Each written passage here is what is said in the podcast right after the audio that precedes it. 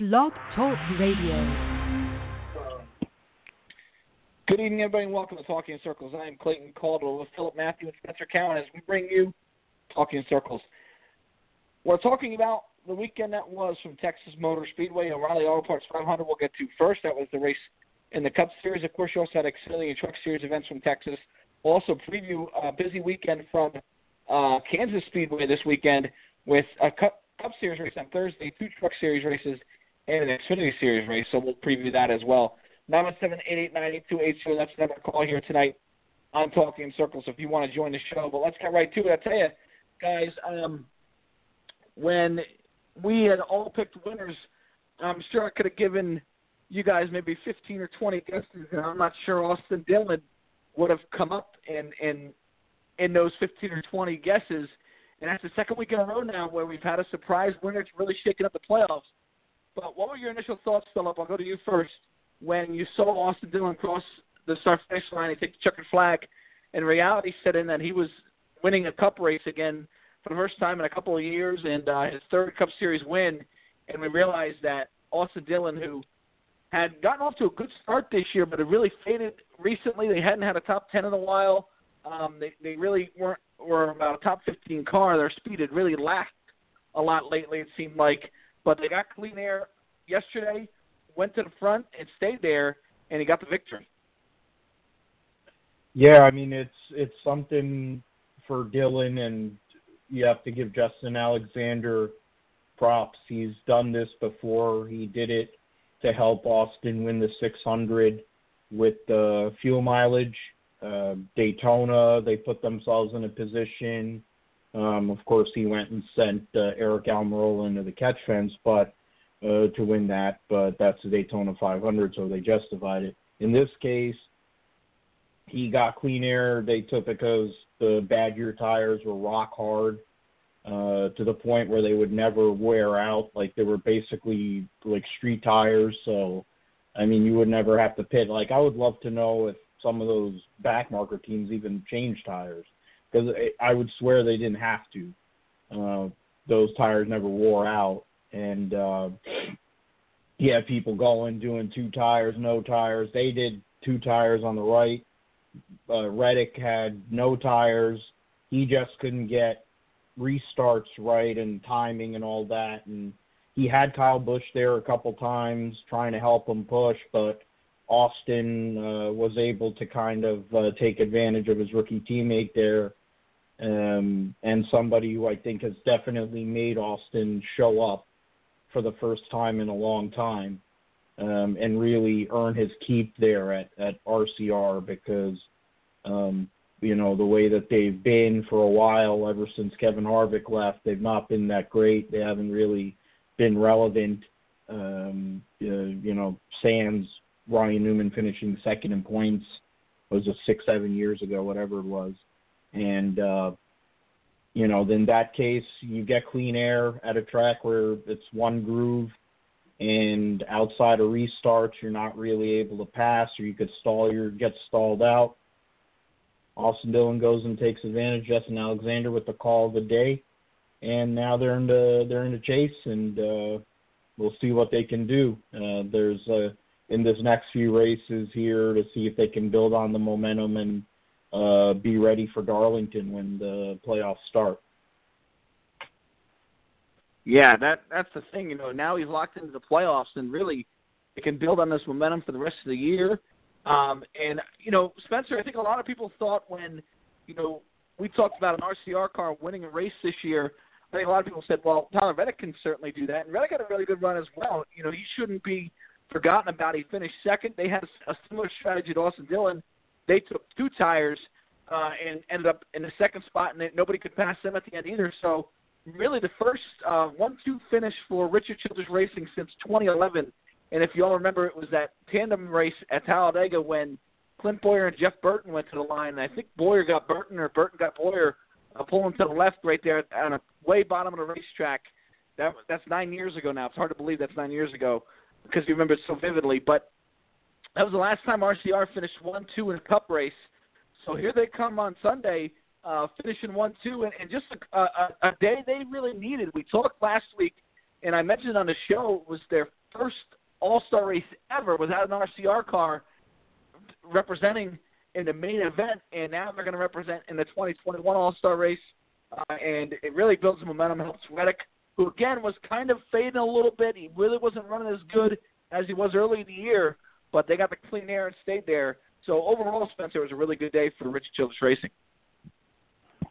Yeah, I thought, um, you know, I at there at the end, you know, and you can sit there and say uh, he doesn't deserve it. He wasn't up front all day. I mean, he had to go through multiple restarts, and he had two of the best in the business behind him, and and a young, hard charging rookie right next to him, and um, so he had to, you know, he you know, clean air, yeah, it helps, but you know, he had to drive those last restarts, and um, you know, to be able to pull away from Kyle and Logano, um, and be able to hold them off, like I said, for multiple restarts is pretty big.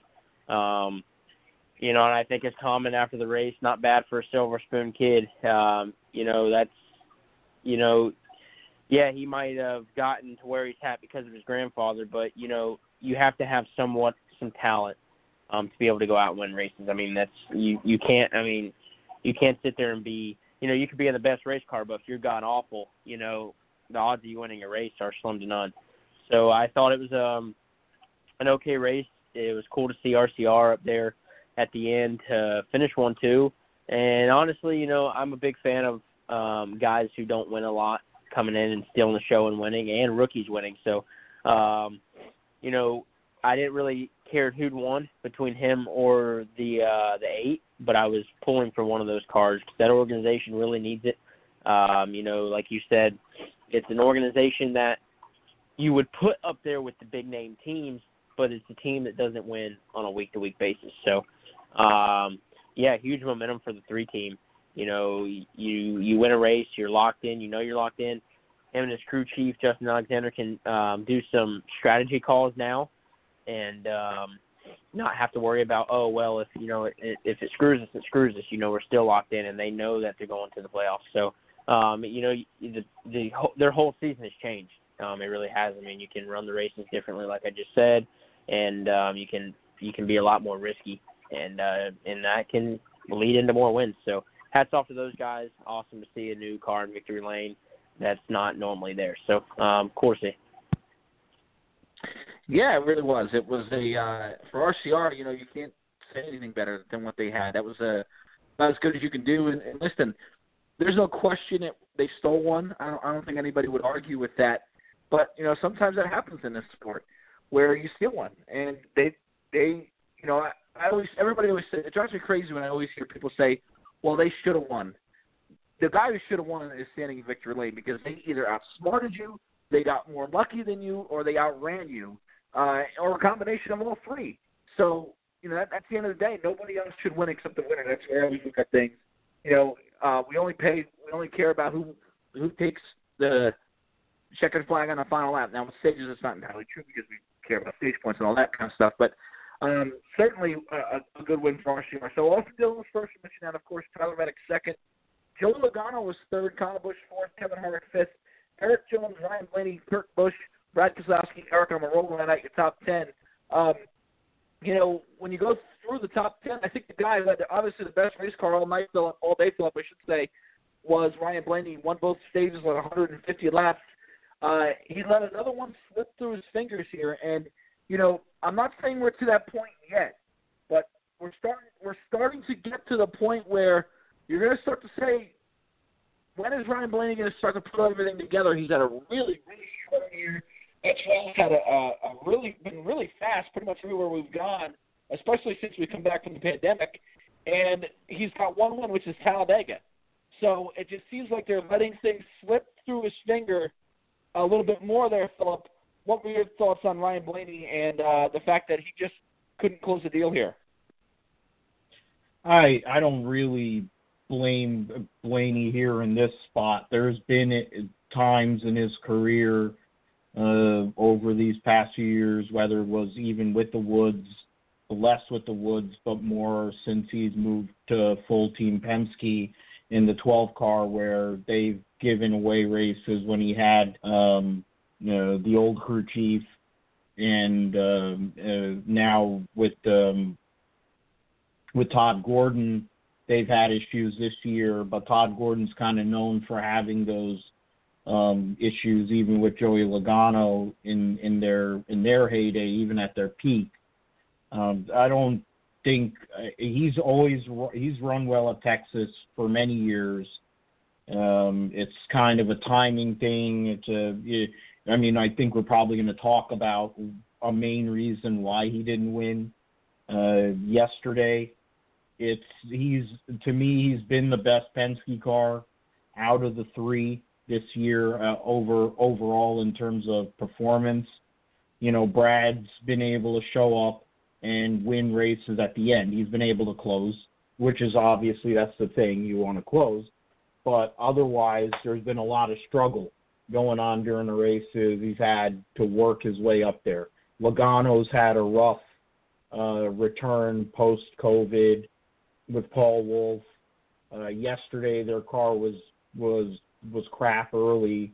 They went and made a Packer change early in the first stage under Green or under uh, they made Packer changes, and then all of a sudden his car actually was drivable, and that was one of the best races they've had in a while.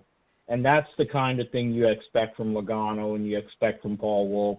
And I feel like in their case, they're building towards the playoff. While it hasn't worked out so well, um, they're going to be fine. I think Ryan Blaney is going to be fine. I think Kansas is a good place for him to get healthy, possibly go and get a win.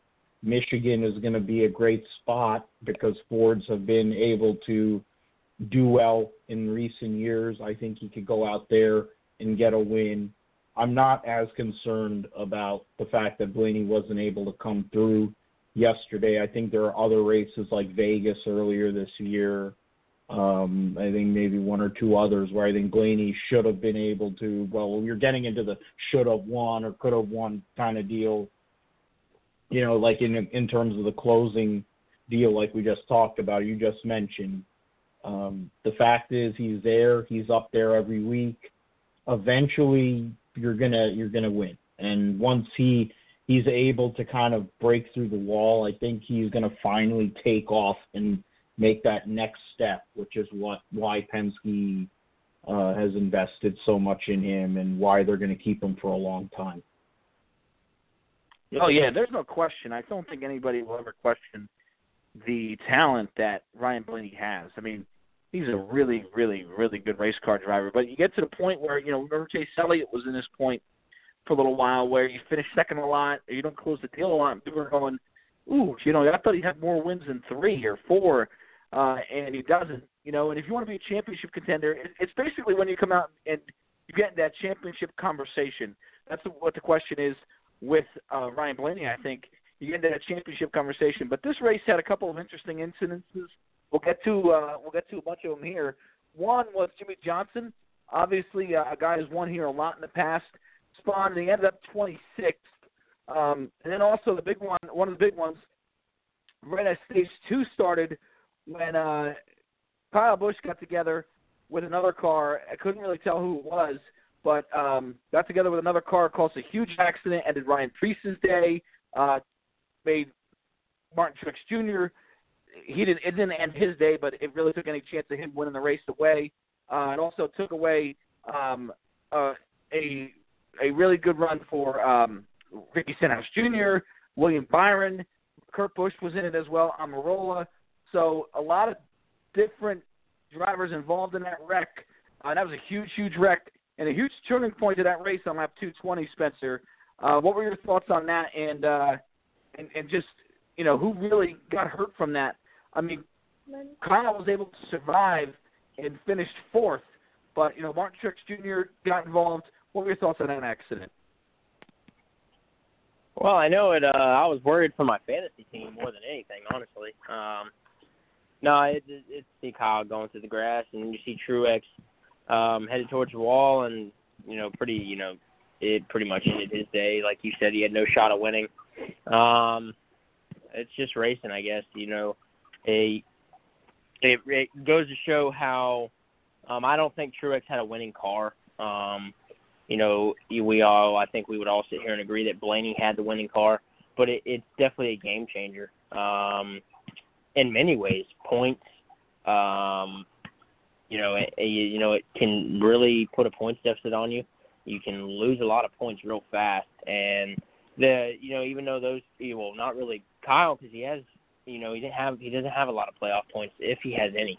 Um, no, I don't think he does. So, um, yeah, you you take those top guys that you know, say for Truex, he has playoff points, so it doesn't hurt him as bad. But for Kyle not to have any, and then you see him go through the grass, and you're kind of like, when are you going to start getting him? Um, you know, just because of this wreck, I'm not going to sit here and say he's not going to make the playoffs, but without playoff points, it's going to be hard to advance um, with him, the way he's running. And you saw him, and you're like, okay, he's running pretty good. You know, he's having a decent race, and then you see that happen. Um, yeah, he rebounded, but you know that grass could have really tore off the front of his car, and you're sitting here yet again talking about another Kyle Busch um, horrible day, and you don't really see that. So um, it's uh, it's just racing. You're going to see those wrecks, um, you know, from the guys that run in the back, and then the guys up front. They're going to get in a wreck too every once in a while. It's just it's the product of racing, I guess. So um, yeah, pretty wild. Yeah, that was a huge wreck. That had uh, you know took out a lot of contenders.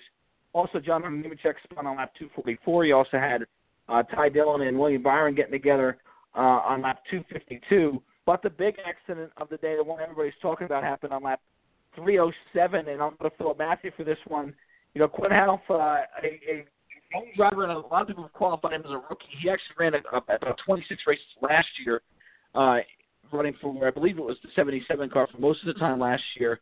Um, but he ran a lot last year, and but before that, really hadn't had a lot of stock car experience, at least uh, big time stock car experience. Not a lot of ARCA races, not a lot of truck races, not a lot of uh, uh, Xfinity Series races. So he's getting a lot of, of flack today. Um, and the move, let me just say, I think the move was absolutely ridiculous to come from the top lane. I don't think anybody saw it could say anything other than that. Come from the top lane and try and pit now. I think his team probably could have helped him a little bit more there. You know, I know when you're a young driver, I don't care how much experience you have. If you're a young driver in a Cup Series, you might want to say, hey, you know, you get into a groove where you're trying to find your line. Hey, we're pitting this time. We're pitting, you know, two laps. Get ready. You know, get ready to pit. Look at your marks.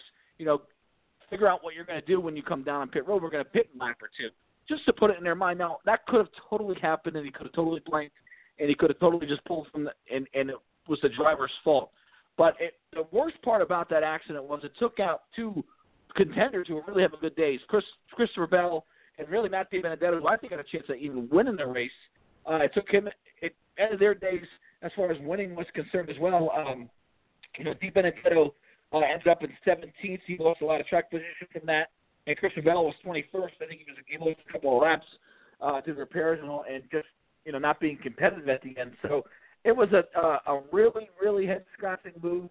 Uh, a lot of things came out of it. Brad Keselowski came out and said he would like to see almost like a point system where guys have to earn their way up through the Cup Series. Um, what are your thoughts on that, Philip? We've seen, and, and it was really a trend, you know, about 10, 15 years ago where, you know, we saw a lot of guys with not a ton of experience. Reed Sorenson comes to mind, David Ragan comes to mind, where not a ton of experience uh, in the Xfinity Truck Series, and they run into the Cup Series. David Gilliland even didn't have a ton of experience when he came in. Um, but what are your thoughts now? That's sort of not the case right now. A lot of development contracts and all that. But what are your thoughts on that? What are your thoughts on, on what Quin Houff did and you know what Brad Keselowski basically said at the end of that race?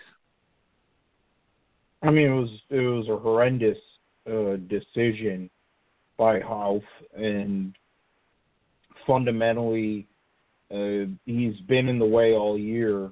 Uh, he's he's at short tracks. He gets lapped every 10, 10 to fifteen laps. He's he doesn't hold his line at times. He's he's just in the way, and it's it's something he maybe he, he probably is a very nice guy. I, I guess you know he's he somehow or another figured out a way to get from to never finish in the top 10 in an Xfinity car, think two top 15 finishes, something like that, a couple of top 10s in an ARCA car, and then get a two year deal to run a cup car uh, in a full chartered Cup car. I mean, frankly, he was in a better chartered Cup car last year because the 77 is the old 78. Um, but you you you look at what that team was with with Landon Cassill, and they weren't setting the world on fire by any means.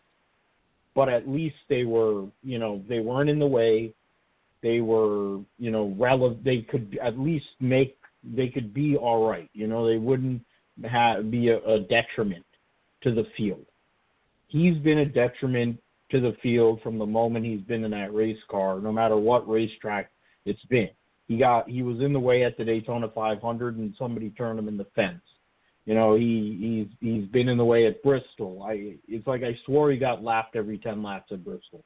This race, he goes and turns down on Di Burrito and ruins what possibly could have been his first win. Um, and, and in his case, he's actually contending for the playoffs. It's it's mind numbing to me uh, how some people get into this sport and how some people are able to get the rides that they do. It's been this way forever. It's part of what racing is. Um, but to be that mediocre and and to his level of mediocrity, there's I've to me the Cup Series is supposed to be elite. There have been bad drivers over the years. There's been some really bad drivers over the years, uh, and on some of them got way too much PR. He gets no PR. He drives for a, a, a cellar dweller type team. But the point is, if you're going to be in that role and you're going to be in that position, don't get in the way. Just do what you have to do and learn. He can't even do that and that's that's literally the issue. That's the biggest problem with him, and and and and he doesn't care, and is and and it's and I think that's the that's the thing. The team doesn't care. He doesn't care. You're ruining races. It's it's a fundamental problem, and I, I just don't get it. And it's and it's pathetic, frankly. You know, um, uh, it, it's just a joke. You know, they wreck every week or every other week and it, it's it, I, it's unacceptable. But then it's NASCAR. What do you expect? It's consistently inconsistent. They'll give a license.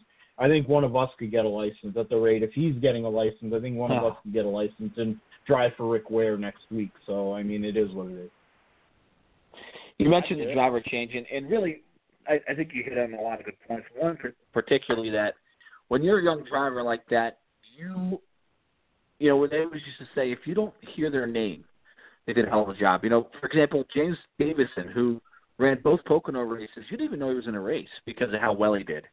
And you know, that's a good thing when you sit there and you say, "Hey, um, did I? I didn't even hear he was in the race." Well, that's good because he wasn't in the way. He wasn't, you know, causing any issues, and that's that's a good thing for a young driver. But you also brought up the fact that they let go of Cassill. That, that was head scratching to me. Let me just point out this fact for you. For you, after 18 races last year, the double zero car was uh, 33rd in owner points last year, and right now it's 36. That doesn't seem like a major, major drop because it's not technically. But let me just give you this. Last year, after 18 races, the double zero had 125 owner points. This year, they have 88. So that's a drop of well, about 37 points, which is an entire race almost of the double zero. And they, did make a crew chief change there as well, but I think it's basically uh, that Quin Houff is very inexperienced. And, you know, you brought up the, the best point you brought up, and Corey LaJoie talked about this on Sirius XM Radio today. This is supposed to be the, the premier series in, in stock cars. This is what they sell themselves as. NASCAR does says, we're the premier series. And when you have somebody doing a move like that, you kind of scratch your head and go, "Is it really that?" You know. And we always have ride buyers, and there's not a lot you could do about it. I always say about ride buyers, you know, when people complain about them, and, and listen, I'll be the first one to say, "What is he doing in the Cup Series?" But you know, I always say, "Well, then give me a way to where they don't get here, to where you know you you have to make winning and running up front so much more profitable than the sponsorship. And right now, we're not at, at that at that position at all, especially with these charters. Now, if Houff was, you know, if they needed the owner points and they really needed to, to perform, they would be hurt. But that's not the case right now because these charters let you put anybody who you want in these race cars, and you don't get a chart, you don't get it taken away hardly. You know, and you can move it around and do all kinds of nonsense. So that to me is a major, major problem, especially in the back end of the field. And at the end of the day, what people forget is, and we've come a long way in safety. There's no question. You know, the fact that we haven't lost a driver in almost 20 years is just really, really remarkable in this sport. Or, you know, we really don't even see drivers get really hurt as far as broken bones anymore. Um, that's remarkable for, to how far we've come. But the the biggest thing is is that we still can't be complacent on safety. We can't sit there and say, okay, we're too safe, because there's no such thing as being too safe. And that's been my biggest fear. There's still people in race cars going at, at top speed as fast as you can go, and that's why I've always I've, I've been critical of their of their approval process. I really have. I've been very very critical of it, and I thought James Davison to me, you know, running an Indy car, he had much more experience than Quin Houff did, and Quin Houff got improved last year, which made me scratch my head. So, you know, this is almost a fault of NASCAR. Not almost, it is a fault of NASCAR where they have to look at themselves in the mirror and say, listen, um, we need to be a little bit more strict on getting a license and having experience. You know, I always tell the story about AJ Foyt when he went to Darlington uh, in the '80s. This was AJ Foyt, was a, a an accomplished racer. They made him do a, a, a driver test at Darlington because he'd never been there in the '80s. It just shows you how far this sport has come. And you know, now we let Quin Houff into a race. So, and the and the biggest problem is we don't have practice right now. And uh, you know, obviously they couldn't have, have predicted that we wouldn't have practice and he wouldn't have gotten a lot of experience in these cars. But still, you know, it's been a, a very tough year for him. And uh, I don't want to pile on him like it was a very, very head scratching move. And it's more of, for me, it's more of a point in a, a hit on NASCAR where you sit there and you say, you have to be big on safety. You have to sort of, you know, um, be strict on it. And I don't want to see anybody die. I don't want to see anybody get seriously hurt. You know, that was commonplace back in the 90s and 2000s, and it wasn't fun. And we've come a long way from that. And I think it's a good good thing we have. But at the end of the day, uh, I don't want to see that anymore. So, moving on, we we what this win does for Austin Dillon is is pretty incredible because it it he's now locked in on his points, but before the race he wasn't. Uh, but he's he's got his win. He's guaranteed into the playoffs now. You have Cole Custer also locked in. He's currently 22nd. So really, the cutoff gets pushed up to Jimmie Johnson, who's now two points to the good over teammate William Byron. It's hard to believe that William Byron has had this tough of a year, and he had another bad run again yesterday. Um, but you know he's right there. Then you got Tyler Reddick, Erik Jones, Bubba Wallace. To me, Spencer, that was the biggest thing about the win for Austin Dillon is the fact that he's now locked in. He can focus on the playoffs. They can get that three car even better and even faster than they want to. And it really knocks William Byron out of the playoffs. It uh, almost knocked, knocked Jimmie Johnson out of the playoffs, but it really makes those those points uh, so much more important. And the fact that we still have Daytona coming up, we have a road course coming up that nobody's been to ever uh, and we're going to have no practice, so that's a wild card as well. Uh, it, it was a, a very big win from that standpoint, and how this could really turn the playoffs upside down. Yeah, I mean, if you're with those two first-time winners for this year, um, you know, knowing that this is Dillon's third and Cole Custer, first-time winner altogether, um, the guys that are, you know, that makes it those guys, like you just said, the points a lot more critical um, right there at the cutoff. Um, you know, you can, like I said, you can be in one race and out the next. Uh, you can just lose points. Points mean, you know, so much. Uh, you know, throughout the whole year. I mean, you know, that's based off how you get to the playoffs. Um, so I mean, you know, you know, you take the way William Byron has been running. Um, he hasn't been up front getting a lot of stage points, and those are those are very, very critical. I mean, we've seen how many Kyle and Martin Truex won in the regular season, and basically carried them all the way through Homestead because they had that many, um, and they're just not doing that. So, you know, with those two winning, you know, with Cole Custer winning, Austin Dillon was not, you know, he was I think below. Now that he's won, he's back in. So he got those two Hendrick cars that are right there, which is alarming already as it is being a Hendrick Motorsports car. Um, you know, you think of that team, you think of running up front and winning races. That's not the case. Um, the only guy over there is Chase Elliott right now doing anything. Alex Bowman is falling off. He was dominant the first four races, coming back from the pandemic. Eh, not not as good as he was. And you got Jimmy and Byron who aren't doing much of anything either. And you know, if they don't step it up, time's ticking. Because you mentioned we have a road course that nobody has been on. Yeah, Jimmy ran it in the Rolex long time ago, but I got news for you. Them them uh, IMSA cars run a hell of a lot different than a stock car does on a road course. They're they're nothing alike. Um, so and then you got Daytona. I mean, you can go out there. They wad him up in turn three. He's out of the race. Boom.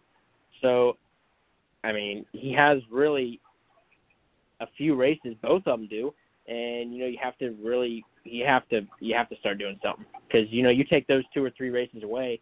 I think it's two that you know wild card Daytona. You don't know what happened. Road course. No one's been on. Seven races maybe. I think somewhere around there. So you don't have long. Um, and who knows? We could have another first time winner next week, and then we could have a next and next. So you just don't know, and they really have to start uh, clicking and doing something, or his last season is going to be pretty awful, and that's really not w- what you want to go out um, on in your last year is an awful season. And he missed the playoffs last year, and he can miss it again this year. Yeah, that's going to be the interesting thing with this whole season is just how much Austin Dillon's win. We'll probably look back at that say how much did his win at Texas really change the course of this season? Um, and that to me is is going to be the big the big thing to look out for. Now in seven eight eight nine eight two eight zero. That's the number to call.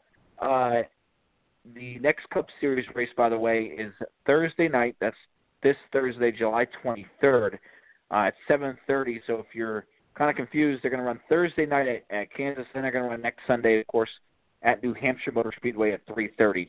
Uh, and then they got a doubleheader the following weekend on a Saturday and Sunday at Michigan. So a lot of racing coming up uh, in the next couple of weeks.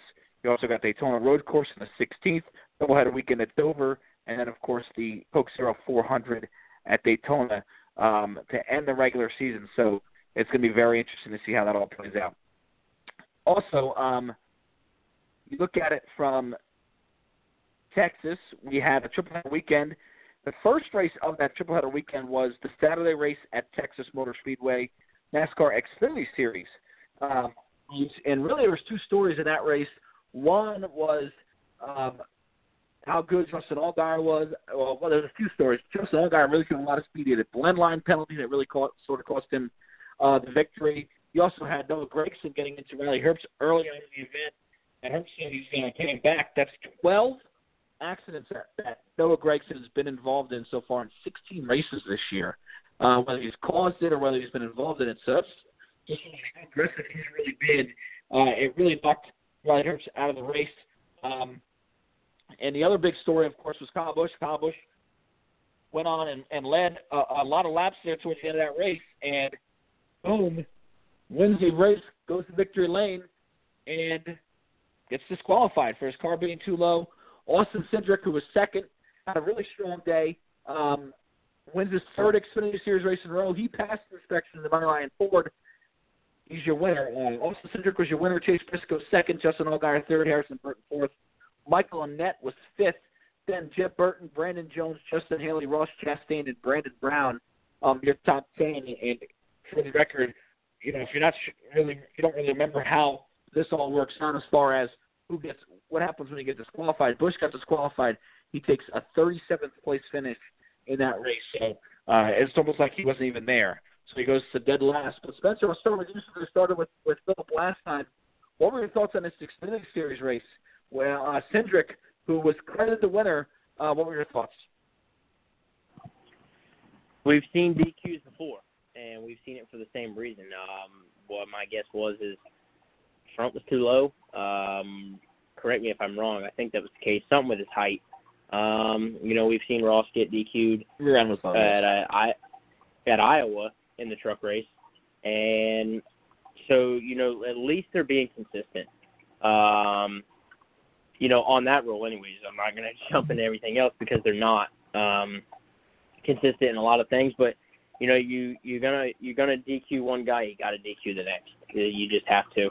Um, you can't DQ some random Joe Schmo. Um, you know, not saying Ross is that, but if you compare Ross to Kyle Busch, you know, Kyle Busch is, you know, 100. Ross is probably maybe 40 um, on you know popularity scale. So you know you you have to bust the big guys too. You know your car does not match the books. You know you deserve to be DQ'd.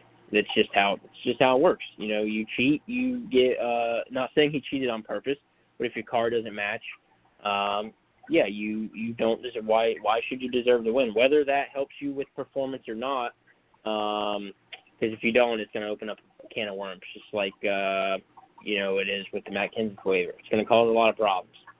Uh, so, you know, it is what it is. You know, unfortunately, um, you know, you don't want to see anybody get DQ'd for their hard work. You know, these teams spend a lot of money to come out here and run these races. They have sponsors, and Mars thought they was going to victory lane, and it got taken away from him. So, um, you know, I guess congrats to Austin Cindric. It's his third in a row. Um, so, I mean, he's definitely you could put him in the top four of the Xfinity Series this year. And you know, I'm not a big fan of him, but I'm not. Uh, you know, I'm gonna admit he's having a really good season. He's bringing fast race cars. So um, we thought Kyle was going to victory lane and ended up being a Penske Ford. So um, you know, the the that helps Cindric in the points. Um, and you know, he's he's gonna be he's gonna be there at the uh, you know at the championship race. I can tell you that. So uh, unfortunate for the Gibbs team.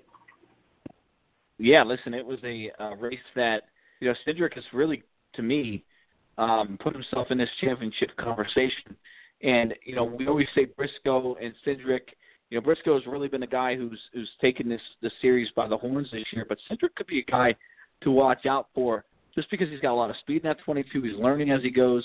Uh, but another guy that's really in the championship conversation to me, just based on speed and talent, is Noah Gragson, Philip. But you know, it's become this this thing now where he seems to like to run into people, and you know, I think he's a very talented race car driver. But it was kind of shocking to me to hear Steve Letarte, who, by the way, I thought did a great job on Saturday. He was very critical. There was a late race caution in that race that was absolutely tic tac, ticky tacky at best if you want to call it that, which it shouldn't have been a caution. He basically called it out and said, "Oh, that shouldn't have been a caution," and not a lot of people have the guts to do that. So I give him a lot of credit to do that for doing that because it was a BS caution. But he was also very critical on Noah Gragson, and you know, remember where Letarte came from. Obviously, he worked very closely. He's very close friends with Dale Earnhardt Jr., who owns Noah Gragson's number nine car, and Jr. even was was kind of critical on him, and he's been critical on him on his podcast and you know, this is a kid, and this is why I don't think he's going to get the 48. He's a kid. He's, he's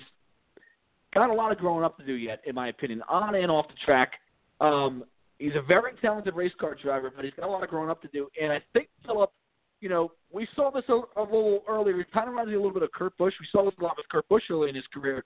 Extremely talented race car driver, but you know, got into a particular, you know, uh, shoving match on a racetrack with a driver and ended up, you know, with Kurt and being physically assaulted. But what happened with Kurt was he got wrecked a lot because of that, and you have to wonder if there's going to be some retaliation here with Noah Gragson. Now, a lot of people thought he, he got wrecked on Saturday. It really came by the air of the race car got taken out from under him, and he spun out crashed. So that wasn't really retaliation on that part. Um, but there's going to be some retaliation, and to me, if he doesn't start respecting his his fellow competitors he could kiss a championship run goodbye this year because these guys are going to sit there and go, we're not going to let him run this championship. He's now wrecked. You know, he's gotten into uh, Harrison Burton. Myatt Snider kind of owes him one. Ron Herbst now, um, and and the list I'm sure is longer than that. So to me, Philip, he's going to have to really change his ways quickly if he wants to have a chance at this championship. What are your thoughts on Noah Gragson in that nine car? Yeah, he when when it comes to his driving style and the way he is, I, I it's it's not just that he's an aggressive driver and that he's run over everybody. Um, basically, I mean, this goes all the way back to his K and N days, uh, trying to win races, and he's trying to run people over, and he caused wrecks. Um, you, I, I think there's another parallel. You made the Kurt Busch one, Clayton. I think you could look at Brad uh, when Brad was driving for JRM, and the Joe Gibbs whiners cried wolf about him. Uh, you had you had Kyle Busch, you had Denny Hamlin, and then even you can add Roy Rage, Carl Edwards. They all cried wolf about him and how he drove. But there's a difference here in in in the fact that Brad was there's a desperation to what Brad was doing. He his family lost their team and all that. He was part of it because he was driving the truck and they went out of business. He didn't have anything. If he didn't make it, he was screwed. And based on things he says on the internet, you can kind of figure out why. The the when it comes to Noah Gragson, even though his dad's went and ran over people and killed people, he's daddy's money. He's he's going to be okay. So and and even with some of the questionable decisions he's made, drive while he was driving for Kyle Busch a couple of years ago in the Truck Series, he not only was able to get to the Final Four in the Truck Series and have a chance to have a championship, he then goes and gets in the nine Xfinity car for JRM, which is a championship winning vehicle with multiple drivers, with three drivers, and all of them are in Cup right now. Um, and and I I would venture to say that two of them definitely have a long term future in the Cup Series. So he's got money, he's got backing, he's got all these things. But when you're running over people and you have no remorse, eventually you're going to get wrecked really hard or you're going to get your butt whipped.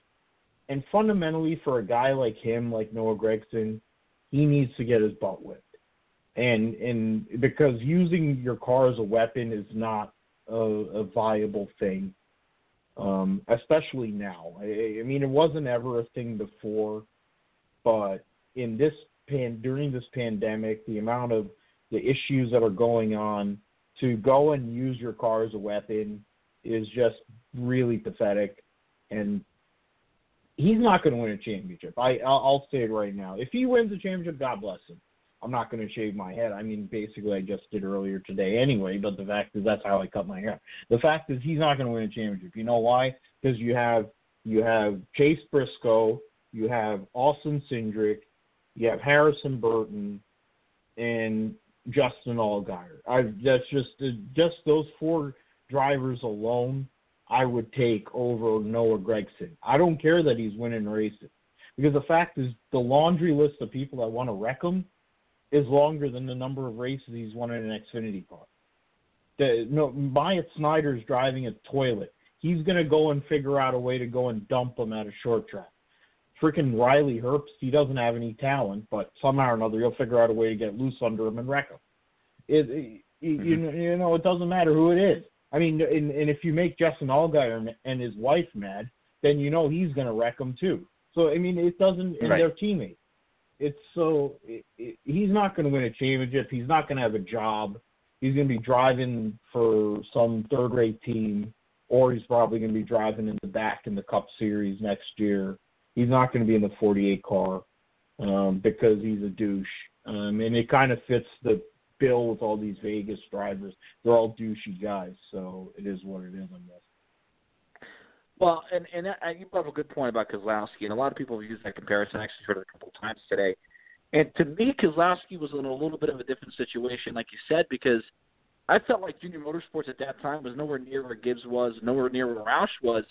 So you kind of sat there and said you he had to kind of overdrive his race car because, and, and he really had to sort of prove himself and say, I'm I'm I can, you know, against these veteran drivers who have been known to make your could make your life a living. Heck, you know, it was a different series in the Xfinity series. You had a lot of Cup guys filtering in 10, 10 12 years ago when Keselowski got into it. Now it's it's a lot of your competitors, the guys you're going to run with for years and years and years. You have to respect them. And I, again, you know, I don't like to, to pile on a guy because I feel like he does have some talent. He's been very, very fast in a lot of races this year, but you can't run over people like that. And that to me is going to be his biggest problem as this year goes on. And and and I think the biggest point you hit, Philip, was he shows no remorse. You can sit there and say, listen, or even come out like Ernie Irvan did when Ernie Irvan was too aggressive, and get up at a drivers' meeting and say, listen, guys, I know I've kind of drove over my head. I'm going to really try hard not to do it. I, I don't know if it's just the way I was taught how to drive. You know, I, I like I'm a I'm an aggressive driver by nature, but I'm going to try to to work hard at not being so aggressive. I mean, Ernie Irvan won a lot of people over in a garage area when he did that. And, you know, that's almost kind of like what Noah Gragson, I feel like, needs to do just to get a lot of these people off his back because there's a lot of people who sit there and say, man, not even wreck you, but if, if you want to get an inch on a racetrack, you're passing somebody in turn four, four to go, and, you know, even if you come up with Myatt Snider and Myatt Snider's a lap car, and, you know, the lead, you're chasing down the leader, and Myatt Snider said, I'd get out of his way if I, if I, you know, respected a guy. Now he's going to run you really, really hard, and that's the stuff that that comes back to bite you at the end. You know, these guys can make your life a living hell if they really want to, um, and and that's to me what Gragson really has to watch out for. And you know, he's a good driver, and he can certainly go out and win races and get himself a lot of points where he can get to the playoffs. But you know, I think he's really got to change his ways to. I, I think need to make him a really uh, a more complete driver. There's no question about that. Nine one seven eight eight nine eight two eight zero. That's the number to call here tonight at Talking Circles. Clayton Caldwell, Philip Matthew, and Spencer Cowan here tonight. We're reviewing the whole weekend from Texas Motor Speedway. We'll also talk about uh, the big weekend of racing here at Kansas next week. Uh, we'll preview that here in a little bit as well. But we're going to the uh, Gander Outdoor Truck Series event from Texas Motor Speedway. It was a race that was won by Kyle Busch. Spencer Cowan mentioned that earlier. Um, but it was a race that sure Kyle Busch led 72 laps, but I think the biggest thing about it was it was almost a coming out party for Christian Eckes, where this is a guy who Kyle's in his own stuff, and everybody knows the kind of talent Kyle Busch has. He's a uh, cup, the defending Cup champion. He's won the Cup championship two times. He's got over 50 wins. You know, he's expected when he comes here to not only win the Truck Series race, but to run away with it. And Christian Eckes is an identical equipment, uh, and to go up there and really compete with his boss, and almost looked like he was going to win that race. Now, Kyle got him at the end, but he learned a lot, and I think that to me, Spencer, was the biggest thing from that Truck Series event was watching Christian Eckes go up there and really have a little bit of a coming out party to where people say, "Hey, that kid in the 18 really performed well on Saturday night, and uh, he was somebody that certainly could be a threat to be to be reckoned with here as the Truck Series season goes on." Uh, do you feel the same way about Christian Eckes when you watch that race on Saturday night, Spencer? Well, I mean, you have to first have to have really fast race cars to be able to um, compete with Kyle. And you know, you mentioned it's the same equipment, um, KBM, stable cars, uh, Toyota Power, um, and you know it's the best Truck Series team that that's in the that's in the series. Um, but yeah, you know, to be able to go and run Kyle down or stay next to Kyle or pass Kyle um, you have to know you have to be somewhat talented because Kyle is arguably the best guy the sport has ever seen in the modern era.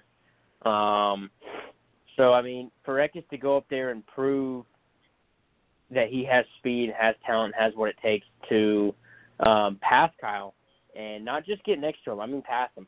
Um, really shows shows a lot. Um, you don't see a lot of guys in these lower series go out and pass Kyle, and um, you know it's usually him. You know, at, like in the Xfinity race. I mean, he dominates the things. Um, he, he's a threat to win everywhere you go, and you know he won the race, and you kind of expect that. But for a young kid like Eckes, racing his boss, and and you know he went home that night going, man, I ran next to my boss, who has 200 wins between all three national series, is two-time Cup champion, Xfinity Series champion.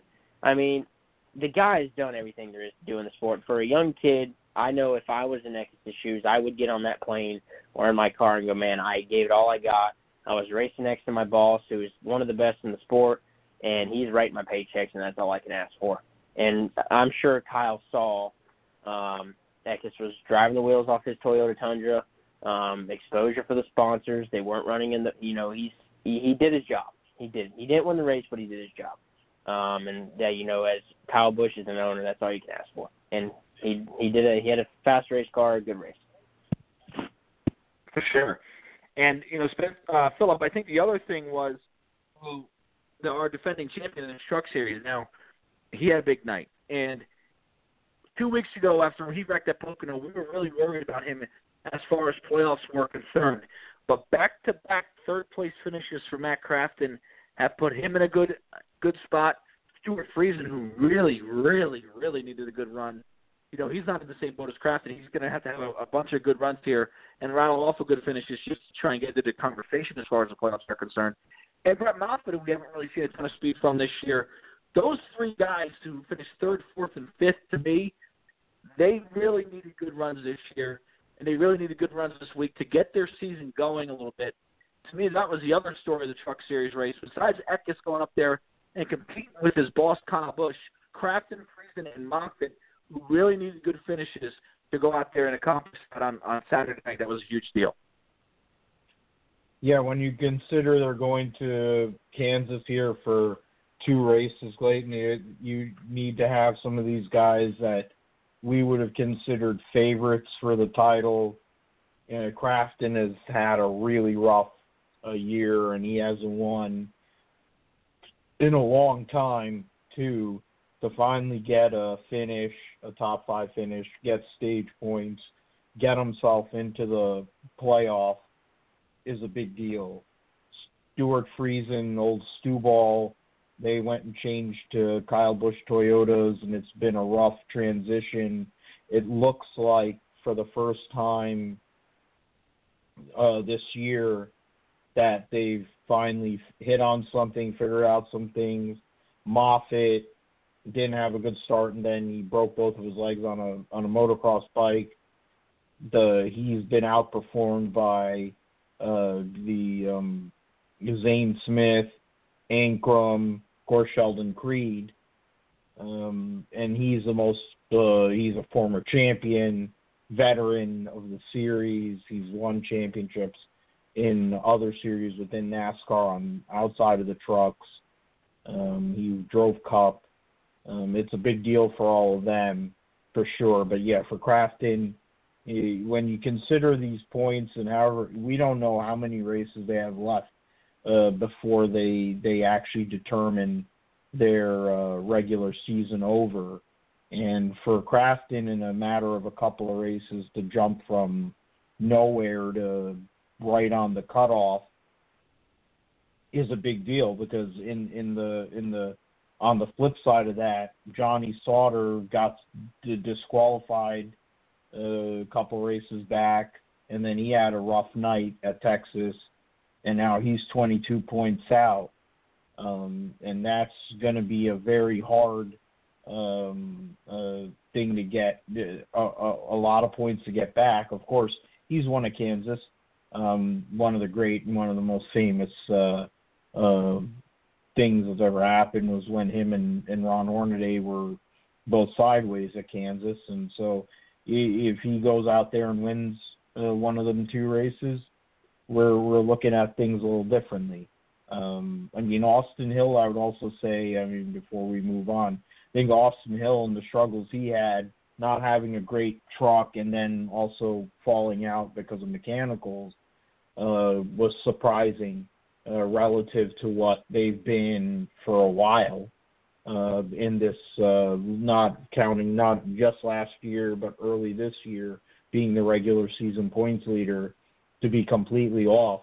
It, it's interesting, and we have to look at that as we go on here before we get to the playoff as to the viability of the 16 truck. Yeah, and you mentioned uh, uh, this weekend. It's a big weekend. You got two races this weekend. We're going to learn a lot about the Truck Series. But the thing with Moffitt to me was, you know, his crew chief has moved up to the Cup Series. from his crew chief from last year moved up to the Cup Series with Bubba Wallace this year. Jerry Baxter, who's a hell of a crew chief, uh, and he's got Chad Norris this year, who it might have taken a little bit a, a while to get going with him, but you know we'll see with what Moffitt can do. And he's 16 points. He's not having a terrible year, but it's just you know this guy won four races last year. He won a championship the year before, so you're used to seeing Moffitt go up there and really uh, be dominant, and he hasn't really done that so far this year. So uh, we'll see if he can pull it all together. But yeah, it, these next two week, these next two races at Kansas are going to be very, very interesting.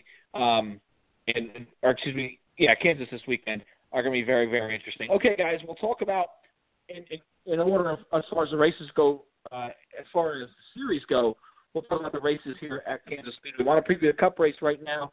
The uh, Super Batteries 400, presented by O'Reilly Auto Parts from Kansas Speedway.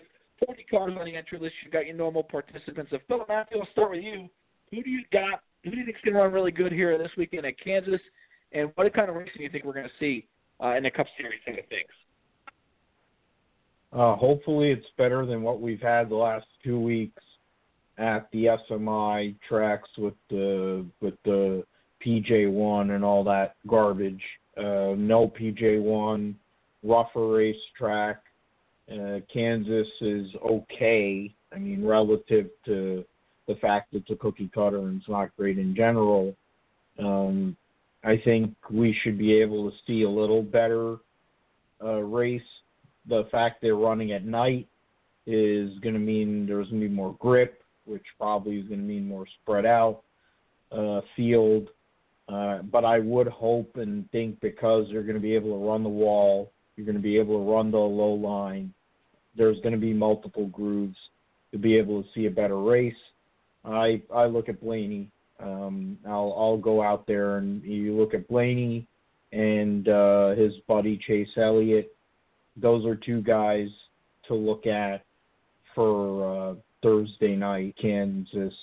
Um, Aric Almirola is kind of a wild card. I would assume his his odds. I haven't looked at the odds yet for this weekend or for Thursday, but I would figure that Aric Almirola's odds are going to be a little higher um, than those two. The first two I mentioned, or Tyler Reddick, who's always run well at Kansas, whether it's in a truck or an Xfinity or even in a Cup car last year when he made his Cup uh, second Cup start there. He had a great run. So um, I mean, those are a few guys. I, I figure Blaney comes through and he gets a win on Thursday night uh, to solidify his spot in the playoff. Um, but um, we'll we'll see. Yeah, it's you brought up a good point. It's the first night race we've seen in a long time. It feels like on a mile and a half. So that's gonna be interesting to see how that all plays out. How about you, Spencer? Who do you got running really good in this Cup Series race? who do you think's to win? Well, I'll go ahead. I will first. I will say Blaney. Um, that's not my winner to pick just because Philip picked him. I'll change it up, but um, I still think you have to look at him as a threat to uh, run in front, and win stages, and possibly win. Um, you know, that's just how good that 12 team has been, and they just been really, really fast, and it's hard to really go against against them. I mean, um, you know, I keep saying I think this is going to be his breakout year, and we mentioned earlier in the show he keeps having these little bit of hiccups, can't quite capitalize. So, um, so he's definitely going to be up front to win. But I think a guy you have to really look at that's going to park at victory lane is Martin Truex. Um, you know, recently he has two wins at this track, um, and that's his only two wins at this racetrack. But they come recently, um, so he's he's with the same car. Um, um, you know, the only thing that's really different is the the crew chief. So, um, you know, he definitely knows how to get around this racetrack, and you know, Toyotas haven't been the greatest, but you go to a guy's you go you go to a guy's wheelhouse, you know, a track that they really click at, and you know, games can you know you know it can change. So, um, I think Truex is you know could be a threat to win, and um, I'll just go out on a limb and pick him. Truex Jr. is a very good pick, of course as you mentioned, he's been very, very good um, at Kansas Speedway in the past. Uh, I'm going to go Harvick. You know, I feel like he's a guy always you always pick, and he'll always be up front. Uh, so that's my pick to win on Sunday. Xfinity Series, it's the Kansas Lottery 250. That race is Saturday at 5 o'clock p.m. on NBCSN. Uh, you know, if you can watch it. If not, you can listen to it on radio, of course. Um, you know, 40 or uh, 37 cars for that event. You still have your normal players. Uh, no real Cup guys, I think, in this event. Uh, nope, no Cup guys. So it's going to be a fun Xfinity race. It's going to feel like an Xfinity race, and it's really an opportunity, I think, for you know a okay, who's going to really come out and take at this point forward to me in the rest of the season is really showing who's going to take this championship and and be the favorite. Who's going to take it by the horns and say, "I got this"? Is it going to be Chase Briscoe? Is it going to be Austin Cindric? Could it be somebody else, Noah Gragson or uh, Justin Allgaier, or even Ross Chastain, who we really haven't seen uh, win races and and have a lot of speed in that car? But you know, the season keeps going on. He he could find speed as the season goes. Um, so I guess what I'm getting at is who who wins this weekend, Spencer, at Kansas for you, and who do you expect to really run up front? I think you have to look at Briscoe, um, just because how well he's been. You know, he's got fast race cars, and you know this is a one hell of a year for him so far, and he's a hell of a race car driver. Um, but another guy that I think has gotten better over the last couple weeks, showing speed, is the 10 and the Kaulig cars. Um, they, I feel like Kaulig is a whole new team this year. They're um, a lot better than they were last year, and you know they, you know they're I want to say fourth and fifth in the points, so they're having a really good year. Um, and I think uh, Ross Chastain's due. You know, I think a lot of people was coming in this year. I mean, I was standing two feet from you when you thought when you told me that Ross was going to run away with his championship because that's really his momentum um, from the Truck Series and how just he was on it. You know, he was just a big topic in NASCAR, and I thought the same. I agreed with you, but we just have not seen that, and I think um, this weekend might be his night to capitalize, get a checker flag, get a trophy, get some momentum on the side, and um, you know, just keep moving forward, and uh, hopefully his playoffs go his way. So, Briscoe in the ten. How about you, uh, Philip? You know, I forgot to mention Harrison Burton has had a really good year this year in in the Xfinity Series as well. Um, and he shows some speed. You just haven't seen the consistency out of him this year yet, but he's a young driver. I don't think we really expect to see consistency. You see flashes. And he's able to capitalize when he when he gets the opportunity, and that's huge, especially in these uh, in this era of playoffs and stuff like that. So, who do you think can win this Xfinity race on uh, on Saturday at Kansas? Yeah, Spencer did uh, picks for me. I, was, I mean, Chase should have won Tober if it weren't for um, uh, what's his face, um, the the what the heck is his name? Uh, I'm forgetting his name. He drives in the Cup Series. Uh, uh, but he he went and cleared himself in front of uh, Chase and caused a wreck. Garrett Smithley, yeah, that's his name. Yeah, so he should have won that race. You'd have gotten locked into the final four. You'd have won the championship there. More, you'd have had a chance at least. I mean, obviously, of course, Tyler Reddick came through, but um, I mean, Cindric. I, I mean, I'm going to go with the easy answer. You left it out there. Um, Cindric's won three races in a row. Uh, I don't believe it's as much about him as much as it is, you know, the team They've always been able to do well at these one and a half mile racetracks. It's just kind of Gumby's figured out some things. Uh, I wouldn't be shocked that he goes and makes it four in a row uh, on uh, Saturday. Uh, Harrison and and Bruckshot, uh, uh, Brandon Jones won his first. He was the beneficiary uh, last October uh, when uh, Chase got taken out of the the lead there um, so I mean, he's had a rough period. He did win that truck race, and then he or, or he won the yeah he won the truck race, and then he went and wrecked in the first lap of the Xfinity race. So I think eventually luck's going to turn around for him. Not that it's going to be for him to be a championship favorite, but you figure Gibbs will be able to show up and do some things uh, at a at a racetrack like that and I mean, we haven't even mentioned the junior motorsports cars and and Justin Allgaier. It's a local race for Brandt, so you know he'd probably want to finally come through and uh, get a win there. Yeah, I, I, that's what I was going to go with, and I, I really was impressed with his run last week, Allgaier. Uh, I liked what I saw from that seven car. I think, you know, he, he mentioned something very, very interesting to me where he said, you know, when he went to the hospital uh, after the race at Kentucky, that he learned a lot of things about himself, and you know, that was interesting to me as far as his health is concerned. So maybe he'll even be, you know, feeling a little bit better about himself, you know, and and be a better race car driver because of it. So, and if that's the case, you know, the best is yet to come for Justin Allgaier. So, you know, I'm curious to see how that seven car runs. I was very encouraged by their speed last week, especially. So, uh, I think he can he can certainly go out there and perform very very well. Uh, as I mentioned earlier in the show, there's two Truck Series races: Kansas Speedway, the Kansas 200. Both of those races are called the Kansas 200. Uh, one on Friday night at seven o'clock, and then there's one on Saturday at 1:30. This is all Eastern times, of course. Uh, you know, again, I mentioned it earlier how we have no Cup drivers in the field in the Xfinity Series. Brandon Jones comes down from the Xfinity Series to drive the 51 Cup truck for uh, Kyle Busch. But that's really it. Other than that, you should have your normal, regular players here for both races in the Truck Series. I'll start it with you, Philip. Give me your Truck Series winner uh, on Friday night, and then give me your Truck Series winner on Saturday night, of course, uh, on Saturday afternoon, I should say, as well. Yeah, that's. Uh, um, I, I you mentioned Christian Eckes, the way he was able to show up there uh, last Saturday.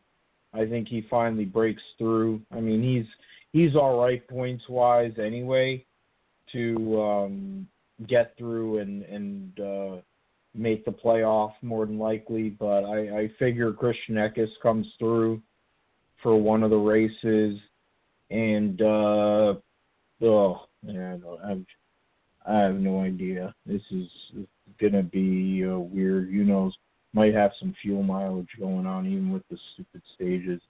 Um, in terms of the other race, I'll uh, go with Moffitt. I'll, I'll go with Christian Eckes, Brett Moffitt uh, win uh, this weekend and uh, lock themselves in to the playoffs uh, based on their deal here at Kansas.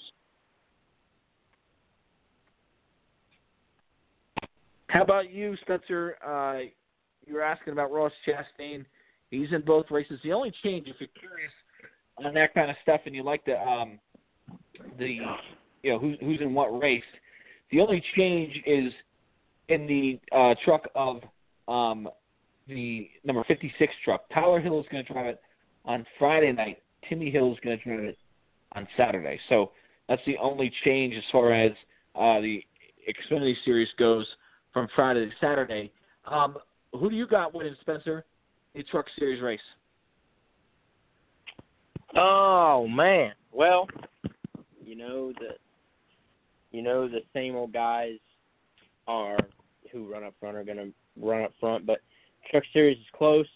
Um, even though they haven't been really running as good, you know, he got his first career Truck Series win here. Um, so why not go ahead and with the 40 of Ross and let's have a little fun with it. And he could repeat, sweep the truck races, but um, I really like to see Todd Gilliland win with that uh, truck that he's in. Um, uh, and I'm not even really a fan of him. I just really I think he has a lot to prove. Um, you know, with the whole KBM deal last year, um, I'd really like to see him win, and I hope some luck is luck is on his side, and I hope he uh, brings that Ford home first and can climb on top of that truck and show Kyle Busch that he can win, and it doesn't have to be a KBM truck. So um, the 40 and the 38, I'd like to see um, Parkham and Victory Lane. I'm going to go uh, the 18 of Eckes. I just was really impressed last week. Feel like the similar the setups are similar from Texas to Kansas, and uh, I think he's he's going to have a really good shot at, at pulling the victory lane and and um, you know really getting that 18 truck uh, a win other than Kyle Busch. It's been rare in the last couple of years, so uh, if he could do that, that'd be that'd be huge. Um, yeah, so that's that's been it uh, as far as Kansas is concerned. It's to be a lot of fun, fun weekend. And uh, listen, we'll be back here again next Monday. We'll review everything from Kansas. It's to be a busy weekend. We'll review it all for you here on Talking in Circles next week. We'll see you that time. Good night, everybody.